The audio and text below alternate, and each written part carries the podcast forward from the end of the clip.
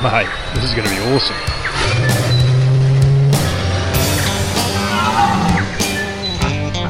It must have to come out this hill. Hit him, hit him. It's more than just a hobby, it's who we are.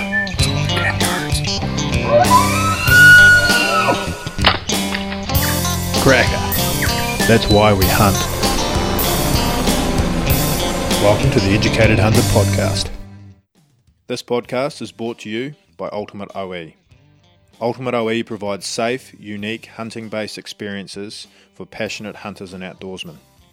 From hunting stone sheep in the mountains of British Columbia, rutting moose on the gravel bars of the Yukon, to chasing roaring red stags in the Highland of Scotland, Ultimate O E's paid overseas experiences are designed for hunters, by hunters, to maximise enjoyment, learning and experience.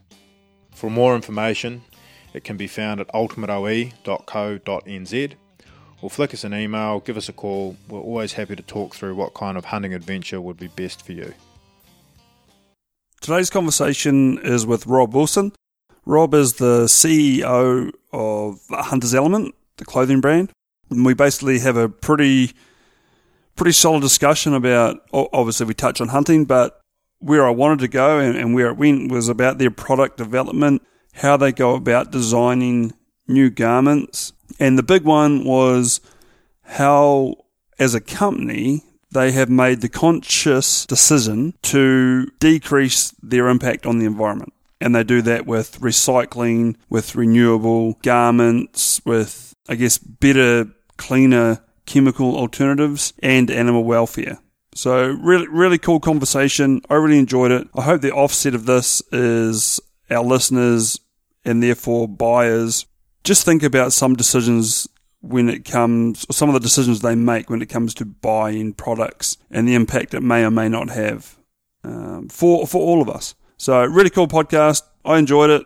Um, have a listen. Okay, here we are. I got managed to drag drag Rob away from his office chair, I guess, for a, a brief time so we can have a conversation. And um, I really just wanted to, well, really have a conversation with you, Rob, about one, on your journey, obviously, from where hunting started to how you applied that into your own business and, and now where this business sits, um, for two main reasons.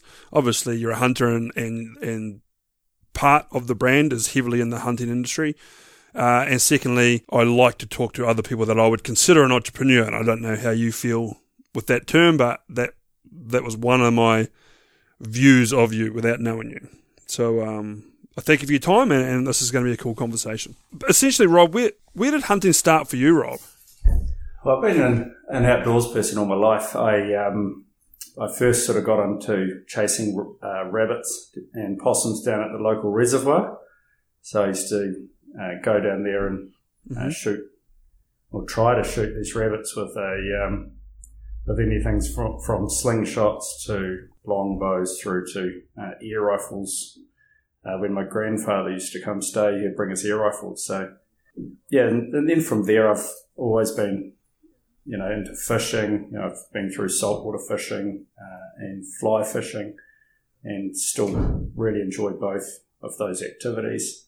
Uh, and continued on with sort mm. of the, the hunting journey. So I, um, I've hunted quite a bit around the North Island here, and, you know, I've chased, you know, pretty much all the pigs and deer and, and, and goats, rabbits, possums uh, in the north here. And, you know, in, in recent years, I've got into heading down to the magnificent South Island, chasing, um, you know, deer and tar down there. So yep. yeah just so, and, a lot and, of it for me is just getting out and about and enjoying the countryside. Yeah, and it is a big part of, you know, why well like it's a big part of what we get on our return on investment as hunters, you know, and I think we're lucky to still have an avenue or an interest that allows us to do that.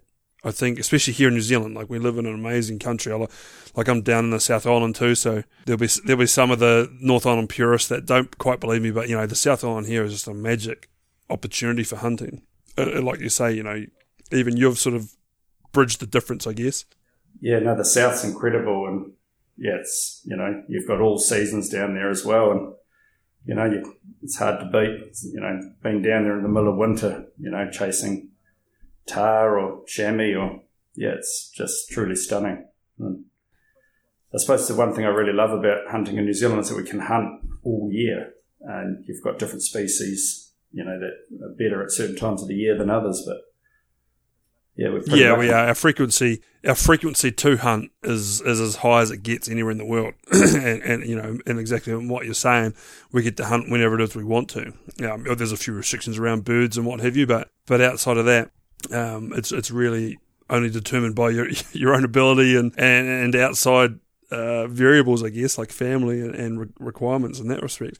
So you'd say you, your granddad was a an influence or a mentor at that point, you know, back in the early days? Yeah, it wasn't really a hunter, but um, we just sort of enjoyed going down and doing that together.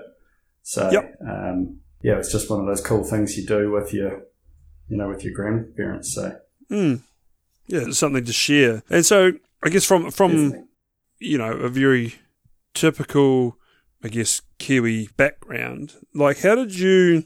Where were you inspired to to to enter the, I guess, the clothing world or the, the I guess, merchandise or retail world? Like, what inspired that change for you or that direction for you? Uh, well, I was I was working at a uh, local hunting and fishing store here in Wellington, and I was primarily in charge of the, the fly fishing department and often branching over into the, the hunting area.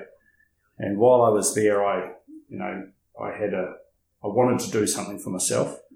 I had done a previous venture before and sort of learned what I needed, you know, learned a few lessons there, and I went off to university for a little bit to learn some of the areas that I needed to improve on. And mm-hmm. while I was working at Hutt Valley Hunting and Fishing, I started to spot a whole lot of areas that, you know, products could be done better, uh, you know, more user-friendly and higher performing and more durable and generally more technical.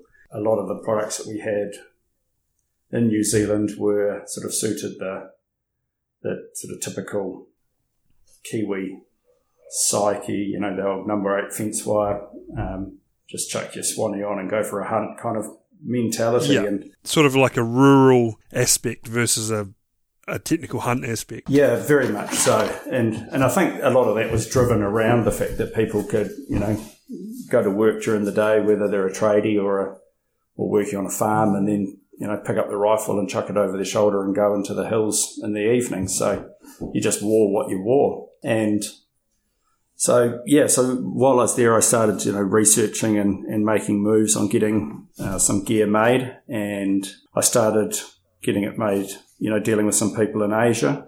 And my first thing that I did was I brought out a fly fishing line of gear. And so that was the Riverworks range. And um, we continue to do that today. And mm-hmm. and it was about a, a year after that we started, I started getting into the hunting, hunting gear. It took quite a bit longer to develop some of that stuff. And yeah, we brought out our first uh, waterproof breathable raincoats. And we just continued to...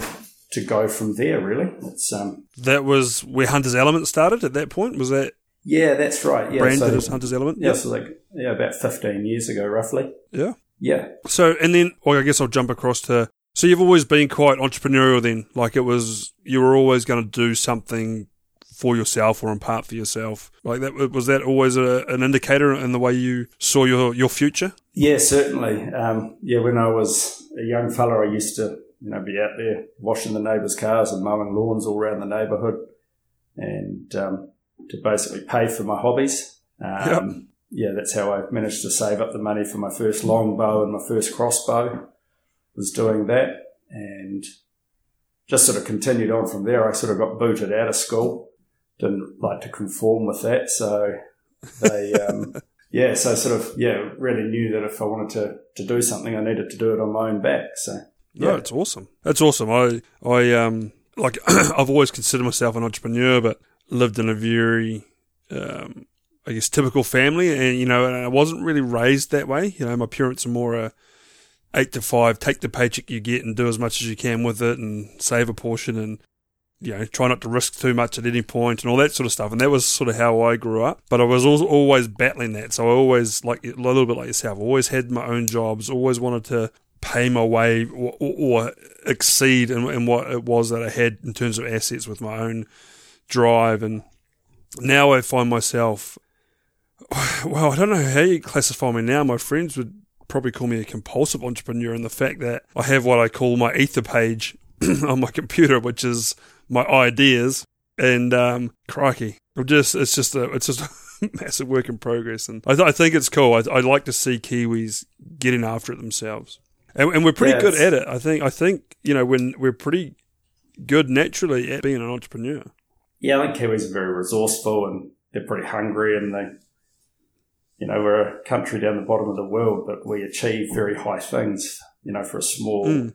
population base. Um, we certainly punch well above our weight, so. Yeah. Mm. Uh, so the Hunter's Element now, because um, the, the actual business is, is Evolve Outdoors, is that? Yeah. So yeah, our company name's Evolve Outdoors, and yeah, Hunter's yeah. Element is so, our sort of main brand. Yep. Yeah, and to, especially in terms of the hunting um, direction. So you were that's a straight out Kiwi business, but the in terms of where it's run from, um, and then product is sourced internationally. Is that fair? Is yeah, that- that's right. Yeah. So we did, um, we're based in Wellington. And mm-hmm. um, we have our head office here, uh, so we design everything here in-house. We market everything. We do all our, you know, videos and film and everything in-house here. And then we get our, uh, we have you know, a lot of long-standing suppliers in, in Asia that we use. And, yeah, and so that sort of covers our sort of supply line side of things. And then, mm. yeah, we, we have a warehouse uh, operation in Melbourne, Australia. Mm-hmm. So and, is Australia um, quite a a reasonable market for you? Yeah, it is a reasonable market. Uh, we're very strong in Australia. Um, the Australian people are, you know, really open to New Zealand hunting, and it's sort of like a dream destination for them to come to. Um, mm-hmm. And then on the back of that, they need the right kind of gear to come here, because it's a pretty challenging environment, you know, to, yep. to make gear that lasts, you know, for, for a very wide Um, range of conditions. Mm, mm, so, so I guess this is this is probably one of the biggest areas I've got no skill set in, and, and really wanted to quiz you on. Like, how do you go about? Like, obviously, you have some pretty clever people that are in a design type format, but how do you how do you come up with new? If you know what I mean. Like, when I think of jackets, jackets are jackets, and I'm a very plain sort of guy when it comes to that. Like, how do you, you know, the time and investment I get must be massive to to look at new, well, fabric for one, new shapes, new, um, I guess, new ideas. Like, do, do you literally just start with a sketch and then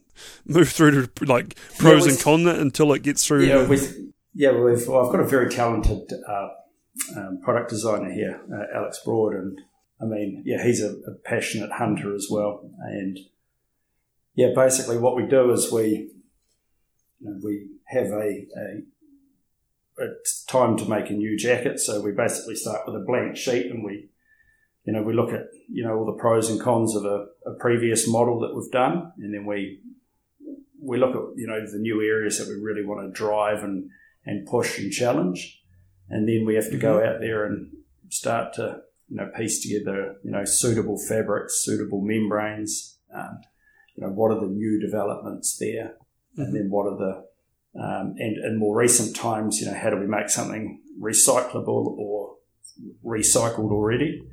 Um, mm-hmm. And then, you know, you've got the whole the fit, the pattern. So we have to make the patterns and and design. Yeah, basically everything, every stitch, pretty much on a jacket needs to be, you know, put there for a specific reason. Mm-hmm. And and then you've got to make it cover a wide range of body shapes and sizes and.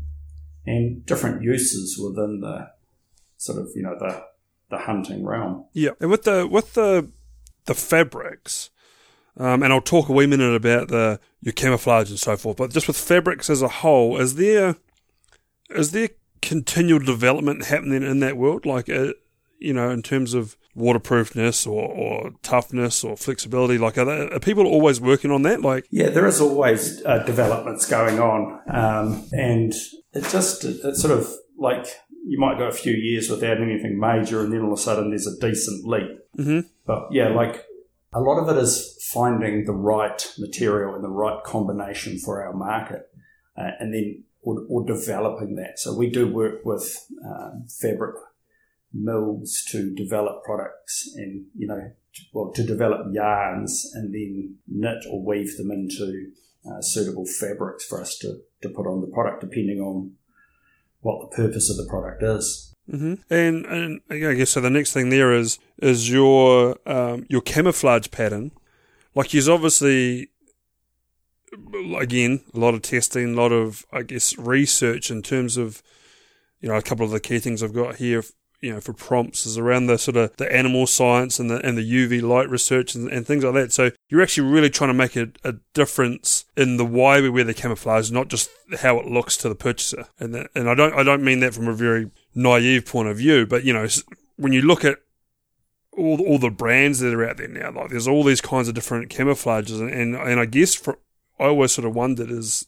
Is it really just because it looks cool, or it looks like an army pattern, or is it, you know, and then to see that the amount of work you guys put into it, I guess it kind of changed my perception, because I'm still, you know, like, I wear a little bit of technical clothing, especially like when I'm doing long backpack hunts, but then flip that over to my pig hunting here in New Zealand, and it's, you know, canvas chaps and, you know, a thermal mid layer and a, and a warm layer. So I get, I get a bit more basic, if you know what I mean. So I, I find it quite interesting. Like, and, and why why did why did Hunter's Element want to, I guess, come up with a new camouflage? I mean, it's, I mean, it sort of started out when we, you know, we start with a blank slate of paper, you know, designing a product range, and it sort of, we used to use one of the sort of mimicry patterns, um, which, you know, is the sticks and twigs style of camo. And we sat there, and I think, like a lot of hunters do on the hills, they're sitting there on their sticks and twigs, and it kind of doesn't really suit the environment that they're in. Um, so it doesn't make a lot of sense to us. So a lot of what we do is all around, you know, what makes sense and what's going to really work and what's going to really perform. So what we, you know, we sat down and thought, well, how do we do this better? And we basically thought about, well, what are we hunting? Why are we hunting them? And then it, it came about making a pattern that was a visual noise to the animals we were hunting, rather than being something to please the hunter or make sense, yep, to the hunter.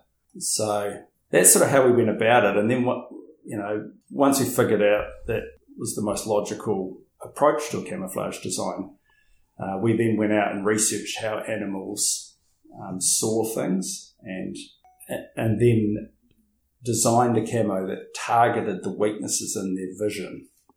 So we like it's just like our camo is just it's a visual noise, mm-hmm. um, and and and then yeah, then it went through yeah mountains of d- designs and redesigns and retesting and.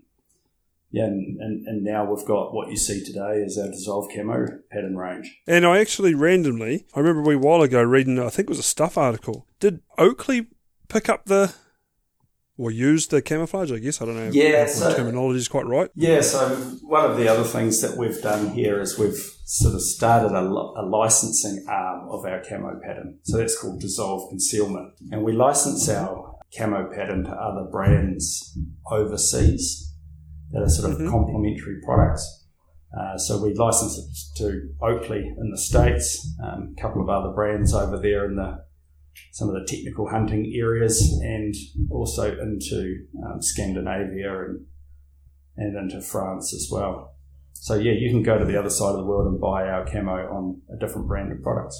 I guess uh, intent-wise, do you see Hunter's Element, as in the, the camouflage and the brand, being in the the North American or American North American scene, if you like, one day? Yeah, we certainly do. Yep, yep. yep. Sort of a bit of a work in progress, shall we say? Yep. No, cool. Because I know, you know, like I know there is. I mean, there's a lot of brands out there nowadays. The one thing I've noticed with, well, from my again my version of with Hunter's Element is your technical, I guess, material and your fits. Uh, much closer to what I would call international competition, you know, like you're sort of, you're in their market versus some of our other, I get, you know, not, not disrespecting anybody, but more basic Kiwi fits, if you like. So yeah, I, I definitely, definitely see, agree with you know, that. you, you, yep. you fit in that market. Yeah, we do food market. The, you know, there's a you know there is a big difference between different brand, uh, hunting brands on a global level, and I think yeah the thing for for us is that we don't like to carry something heavier than what it needs to be. Um, yeah. You know, we don't like products that don't fit you. So yeah, our products are all slimmer fitting and and and the patterns are, are shaped nicely to the human form. So kind of just makes sense to make something fit you rather than wear a sack. Yeah, it does. And yeah, I, th- I think I think you're definitely on the right direction for that sort of stuff. And, and it's it's really changed over in that North American market. Like when I, I've been doing Ultimate O E now for ten years. Mm. So it's basically training and sending guides or assistant guides over there for ten years. And when we first started, it was, I guess, part of the, the Kiwi attribute or Kiwi character to be out in the mountains in our rugby shorts and a I guess a mid-layer polar fleece. That's what made us the hard, you know, quote-unquote, the hard mountain men of New Zealand. Nowadays, basically, we've, we've got to turn up there in camouflage and we've got to be... We've basically got to fit with what is driven by the market now. You know, like... And it's really changed for my guys that I'm sending there now. So I, I think it would be awesome if Hunter's Element, you know, could find their, their foot wherever they find it over there and be part of that brand. I think it'd be cool. Yeah, it's certainly something that's on our horizon and that we want to do.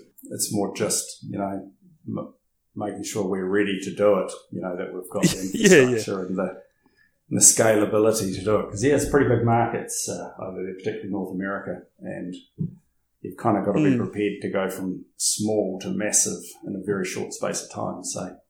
It's just yeah. making sure that we're ready to do that is probably the biggest thing for us, and we're working on that yeah. now. Cool.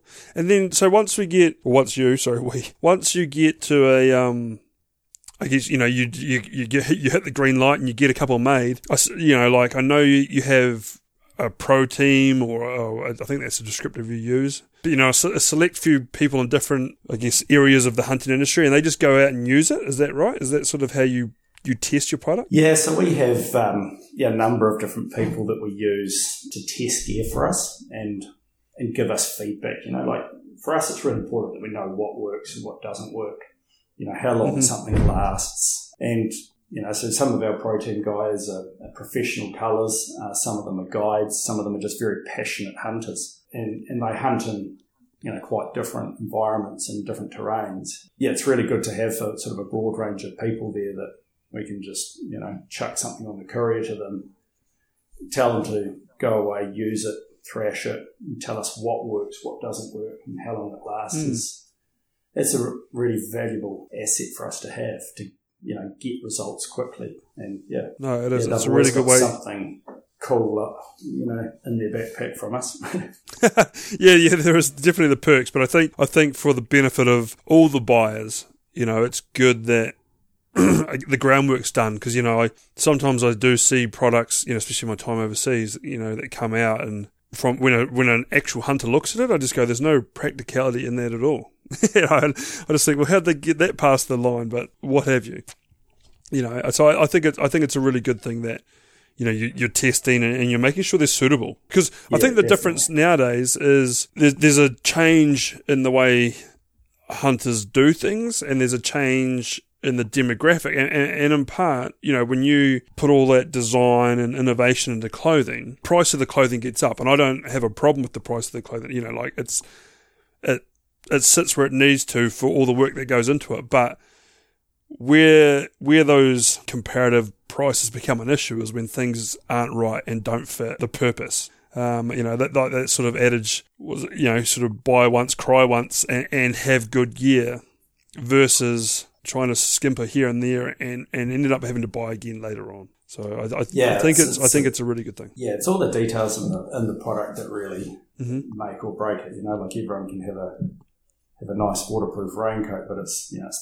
the fit, it's the way the you know the, the pockets are put on there, the way they're finished off, and the way the hood fits or the peak, the way the peak sits. You know, there's a lot of little details there that basically make or break mm-hmm. it, and it does cost more to have the all the good trimmings and and all the nice fit and you know, sometimes it means you have to have more seams but it means you get a better fit and yep. a lot more comfortable. Do you so, do you I feel mean, though oh sorry uh, what I was going to say was like our job here is to basically make gear to help people um, enjoy their outdoor experience. So the more comfortable people are, they'll forget that they're wearing this gear, and the more they can focus on their hunting, they'll be more confident and have a better trip and a higher chance of success. Yeah, is that, is that sort of like a core value of... It is a core value. Hunter's Element or... Yep, or, definitely. Yep, yep, awesome. That's cool. And do, do, you, do you feel that, I guess, I guess hunting in part has become, I guess, more fashionable, and therefore the hunting clothing has is in part added a fashion element? And I mean that by, you know, like the caps and the beanies and the logoed t-shirts and so forth like that. Like, to me, that's a quite a new, you know, it's almost like non-hunting wear, but it's uh, active wear that shows we're hunters. Do, yeah, do you see much of that? Are, yeah, definitely. It's a big thing for us. And I think people are, are proud to be hunters. You know, they're proud to be able to put food on the table for their families. Mm-hmm. Um, I think, you know, traditionally there were a lot of, um, you know, country people were uh, hunters, whereas, uh, you know, now there is a lot of hunters in the big cities. Um, you don't really mm-hmm. see them as much, but, you know, you walk around Wellington here and you'll see a whole pile of, you know, our gear and floating around. But yes, yeah, so I think people like to identify with being hunters, and hunting clothing is, yeah, it is acceptable to wear in New Zealand. Yep. No, it's cool. Like, it's just something I've noticed, you know, like, um, and it, I think it's good. And I think it, it helps with, like, brand awareness and everything for you guys, you know, like back in, you know, you go back a generation or two when hunting gear was only good wet weather gear in a mid layer. It was probably quite hard to have the brand awareness out there because the only people that saw it yeah. were one or two hunting buddies in the rain. Yeah, it's yeah. like, why so I think it's cool. I think it's cool. And I guess, um, and so my next big conversation point, uh, and touching on pride, and this is something I think, you know, you guys, you particularly, or, or you guys as a whole, should be very proud of, and that's your sustainability promise to, one, yourselves, and I guess to us as purchasers, or us as just the public, really. Um, and I just wondered if you want to talk a bit more about that, and, and you know, the why and, and the what you're doing. And yeah, well, our sustainability promise, yeah, it's a, it is a big deal here, and you know, my team are really bought into it, and really, you know, some of them are really pushing hard, you know, to to do a better job. But basically, it's like we're in it. I was sitting down uh, around a campfire uh, down south, and I was. You know, re- we, I was with a couple of mates and we were reminiscing around, you know, some of the hunting trips and fishing trips we'd done in the past and how the seasons have changed. You know, the fish runs out the same, duck shooting's not quite the same as it used to be. Mm-hmm. And, you know, we all know about global warming. We've all heard about it, and, you know, some countries try to deny it exists, but we see it when we go to Asia, and you know, quite extensively. And it's sort of, I was sitting there thinking, well, how can we be an outdoor brand and not know what we're doing? So we didn't have any idea on, you know, what we were doing, you know, you know how environmentally friendly we were or weren't. And mm-hmm. so basically, yeah, we, I sat down here with my team, and um, particularly with Uh, Alex, head product designer, and we went through everything and mapped out the whole company, and like, yeah, we got a bit of a fright on, you know, how many plastic bags we're using and how much cardboard's non-recycled, and and then there was some other pretty scary things on some of the, you know, fabrics and, and the materials that we had never even anticipated. So we basically made a big hit list of stuff that we had to fix, and have started to. We've made some really good progress on that list. So we don't use plastic bags. All our cardboard's recycled or compostable. So it's made from recycled card, um, and then can be re-recycled, or you can just chuck it in the compost. And yeah, we're kind of, last year was our sort of first launch of that. And we also made majority of our uh, D W Rs P F C free, so there's okay. a really and that's your durable water repellent, is that? Am I yeah, so the durable that? water repellent what is what goes on the outside of hunting clothing, and it makes the water bead off it. Yep. When it's new, and by keeping your garment, particularly a raincoat, uh, dry to help it dry faster means it'll breathe a lot better, so you'll be a lot more mm-hmm. comfortable. And yeah, there's a pretty nasty um, chemical made in the as a byproduct on the back of making that, the D W Rs. So we've opted for a, a P F C-free uh, version. So it doesn't work quite as well, but it's it's still very good. But yep. It's a lot more environmentally friendly. And yeah, the, you know, the cool stuff we're working on now is, you know, just more recycled fabrics throughout our products. So the from from a straight out business point of view, I guess you you touched on it just a little bit there with the D W R. You know, do you find, I guess, being more sustainable or, or eco-friendly or, you know, whatever sort of direction you're heading in, does it come one at a cost and two at a detriment to quality, or, you know, is, is it achievable uh, in this day and age? I think, I mean, cost is significantly higher. Um, mm-hmm. And a lot of that's to do with there's not the level of volume for recycled materials. You know, it's, it, it, the world's set up not to recycle stuff. It's set up to make, you know, yep. new virgin materials. So it's not, as the volume increases, it will become more affordable to do. So, yeah, it costs more. And... yeah, sorry, what was your other part of the question then? Like, do you have to sort of sway a little bit in the quality or the expected quality? Oh, the quality, yeah, no. So, like, on the D W R is probably the uh, the most noticeable part, but um, it doesn't, it's not significant, the the quality variance. And in fact, mm-hmm. um, you know, when you go to your shop and you buy the, the D W Rs that are sold separately, they're all P F C free as well, so it's right. It's still at, a, at, at the, the at the premium end of the market, but it just doesn't work as well as the chemically nasty yep. version. And you can just you can feel a bit better yourself about wearing it. Yeah, exactly. So yeah, no, I think I think it's a really good thing, and I think it's a like I think it's a really cool thing. And, and how, I guess in part, how I was first made aware of this was I was talking to Finn Ross a couple of podcasts ago down in Lake Hardware Station. Um, and he's very much into sustainability and, and the entire station is and so forth like that. And, and he was talking about, um, I guess, your sustainability dis- procedures and decisions and stuff. And I think it's a, it's something, you know, we as New Zealand, but obviously the, the whole world needs to get on board. We're You know, the unfortunate immediate negative is, you know, jeepers, we're that small that if everyone else doesn't jump on board and do something, then in part they're wasted efforts. But I don't, I don't feel like it's a wasted effort if you can feel good about the difference you make yourself. And and one of the interesting things that I learnt with this discussion with Finn was the Earth Overshoot Day. Um, and I don't know, do you do you know much about the Earth Overshoot Day? No, no, I don't. No, for me, it was a very easy metric.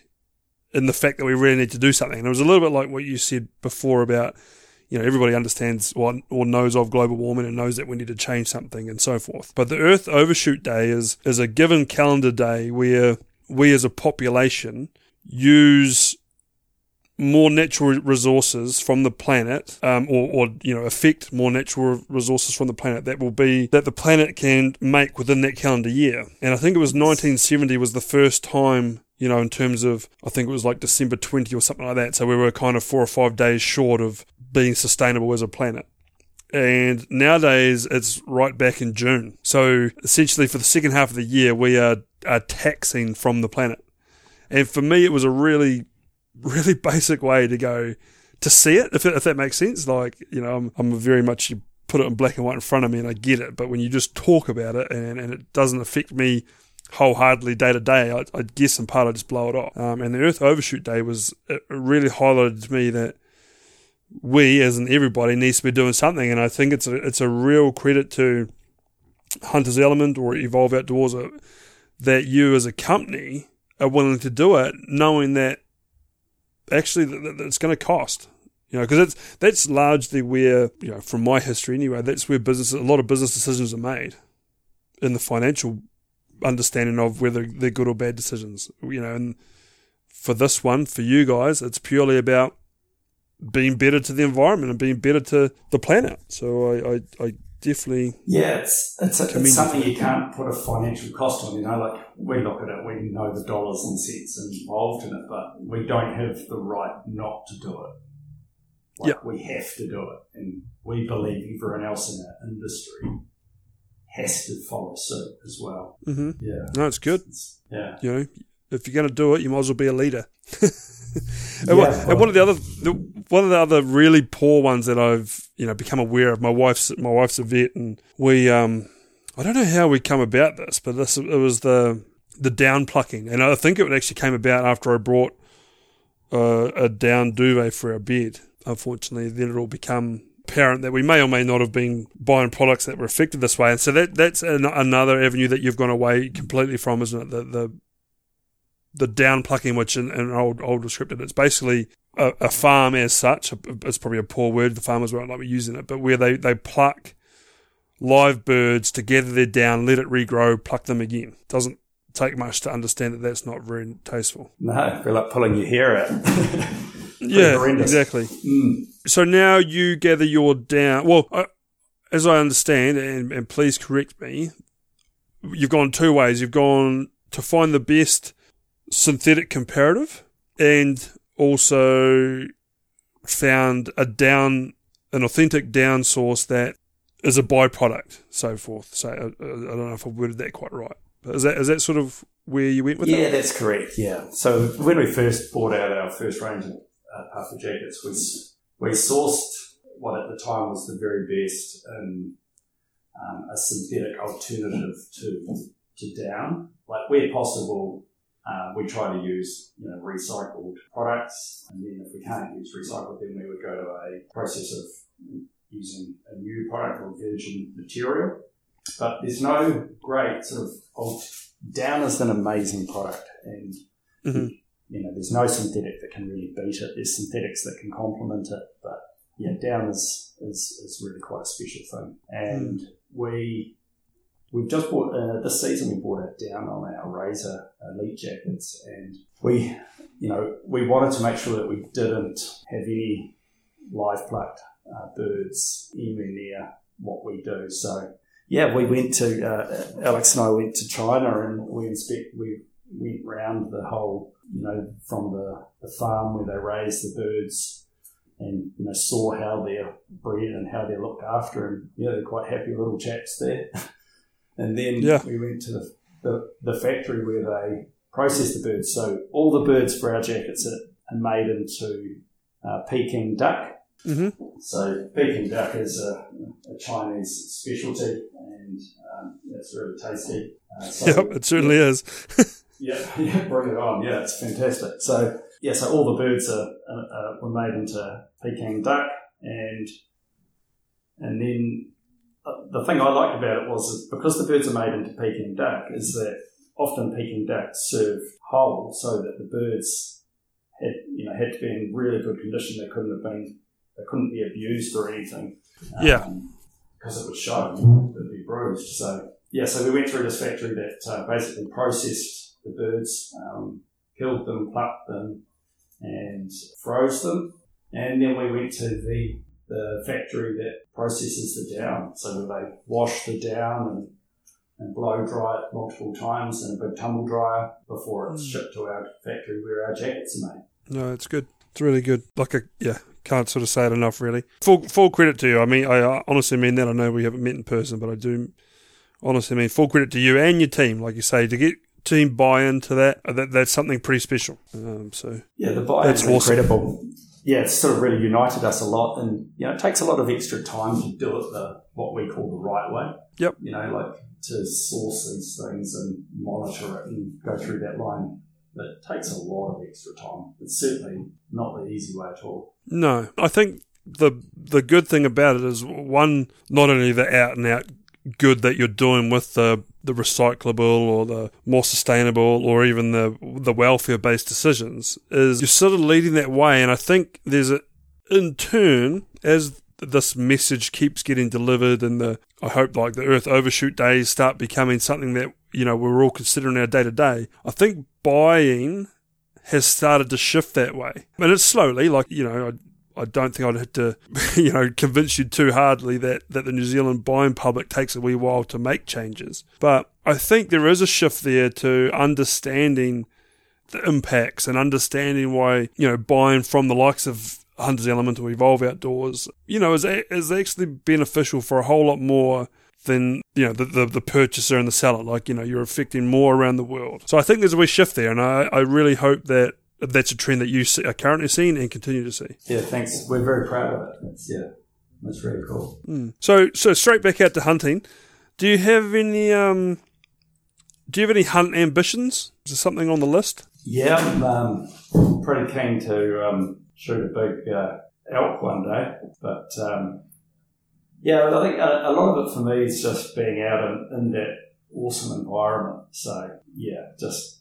Just being out there, and yeah, became to do a little bit more travelling further abroad, hunting. Um, yep. But um, yeah, I think yeah, it's just getting out there more than anything. Yep, enjoying it and enjoying it with the people you enjoy being with. You know what I mean? It certainly yeah, becomes a big part of it. Are, yeah, the times you have in the hills are really special. And, you know, the friendships you know, that you, mm. you know, make.